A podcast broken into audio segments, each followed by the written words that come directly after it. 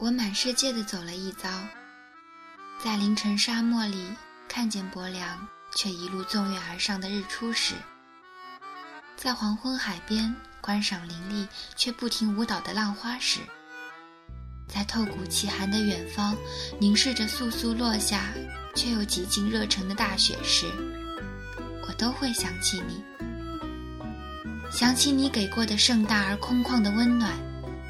想起生命中那些细碎的温暖与疼痛，满足与失落，安定与烦躁，如同无止境蔓延的时光中那幽暗瞬间带来的光亮，使我们有耐心在落寞的世间继续行走。陆声电台，刻录我们共同走过的岁月。我是纽扣，我在陆生，与你相约。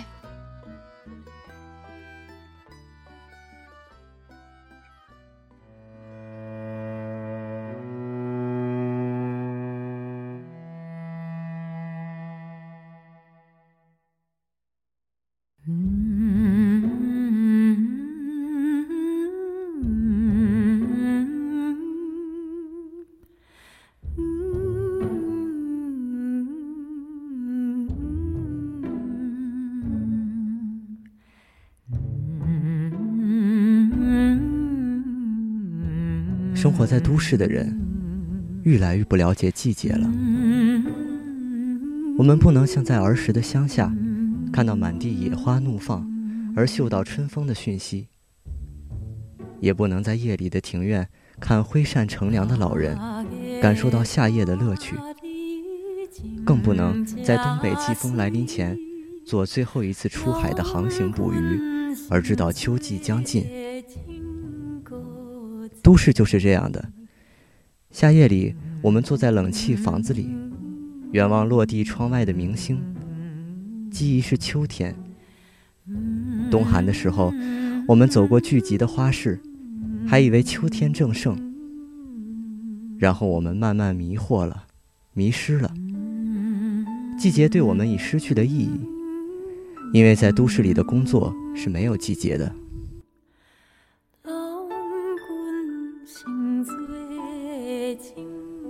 前几天，一位朋友来访，兴冲冲地告诉我：“秋天到了，你知不知道？”他突来的问话使我大吃一惊。后来打听清楚，才知道他秋天的讯息来自市场。他到市场去买菜，看到市场里的蟹儿全黄了，才惊觉到秋天已至，不禁令我哑然失笑。对春江水暖鸭先知的鸭子来说，要是知道人是从市场知道秋天的，恐怕也要笑吧。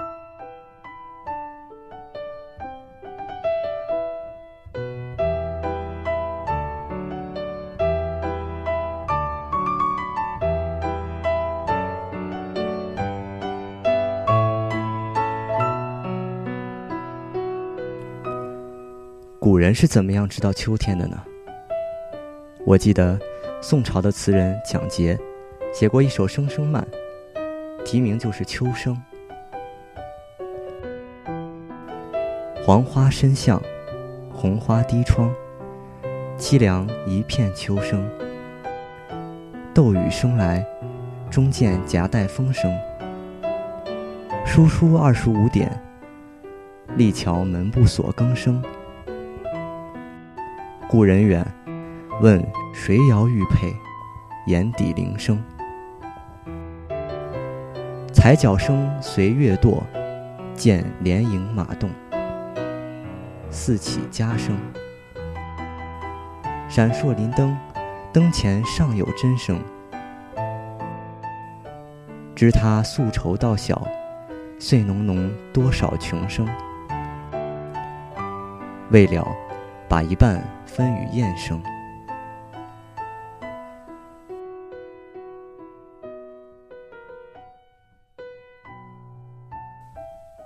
这首词很短，但用了十个生字，在宋朝背起的词人里也是罕见的。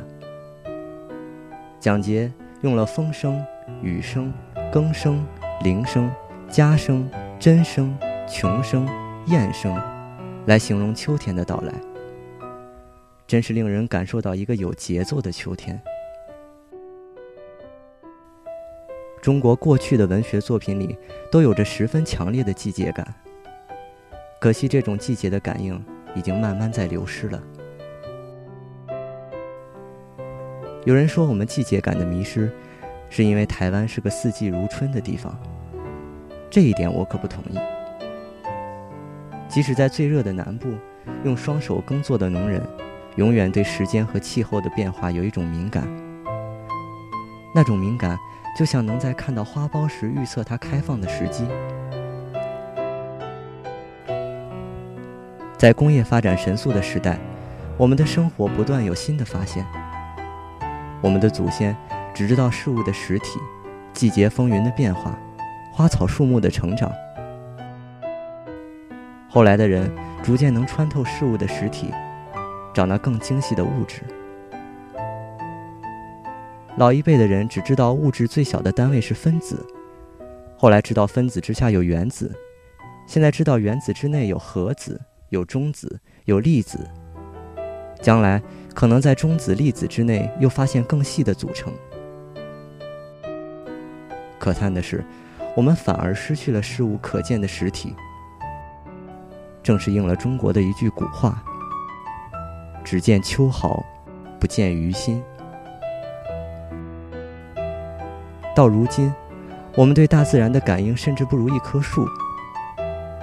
一棵树知道什么时候抽芽、开花、结实、落叶等等，并且把它的生命经验记录在一圈圈或松或紧的年轮。而我们呢？有许多年轻的孩子甚至不知道玫瑰、杜鹃什么时候开花，更不要说从声音里体会秋天的来临了。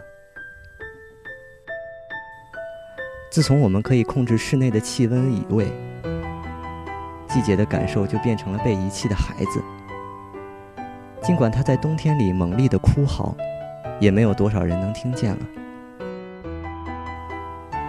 有一次我在纽约，窗外正飘着大雪，由于室内的暖气很强，我们在朋友家只穿着单衣。朋友从冰箱拿出冰淇淋来招待我们。我拿着冰淇淋看窗外大雪。竟自呆了，怀念着红泥小火炉能饮一杯无那样冬天的生活。那时，季节的孩子在窗外叹，我仿佛看见他蹑着足走入了远方的树林。由于人在室内改变了自然，我们就不容易明白冬天午后的阳光有多么可爱，也不容易体知夏夜庭院。静听蟋蟀鸣唱，任凉风吹拂的快意了。因为温室栽培，我们四季都有玫瑰花，但我们就不能亲切知道春天玫瑰是多么的美。我们四季都有杜鹃可赏，也就不知道杜鹃血一样的花是如何动人了。传说唐朝的武则天，因为嫌牡丹开花太迟。曾下令将牡丹用火焙凡，吓得牡丹仙子大为惊慌，连忙连夜开花，以娱午后的欢心，才免去焙凡之苦。读到这则传说的时候，我还是一个不经事的少年，也不禁眼倦而叹：我们现在那些温室里的花朵，不正是用火来烤着各种花的精灵吗？使牡丹在室外还下着大雪的冬天开花。到底能让人有什么样的乐趣呢？我不明白。萌芽的春，绿荫的夏，凋零的秋，枯寂的冬，在人类科学的进化中也渐渐迷失了。我们知道秋天的来临，竟不再是从满地的落叶，而是市场上的蟹黄，是电视、报纸上暖气与毛毡的广告。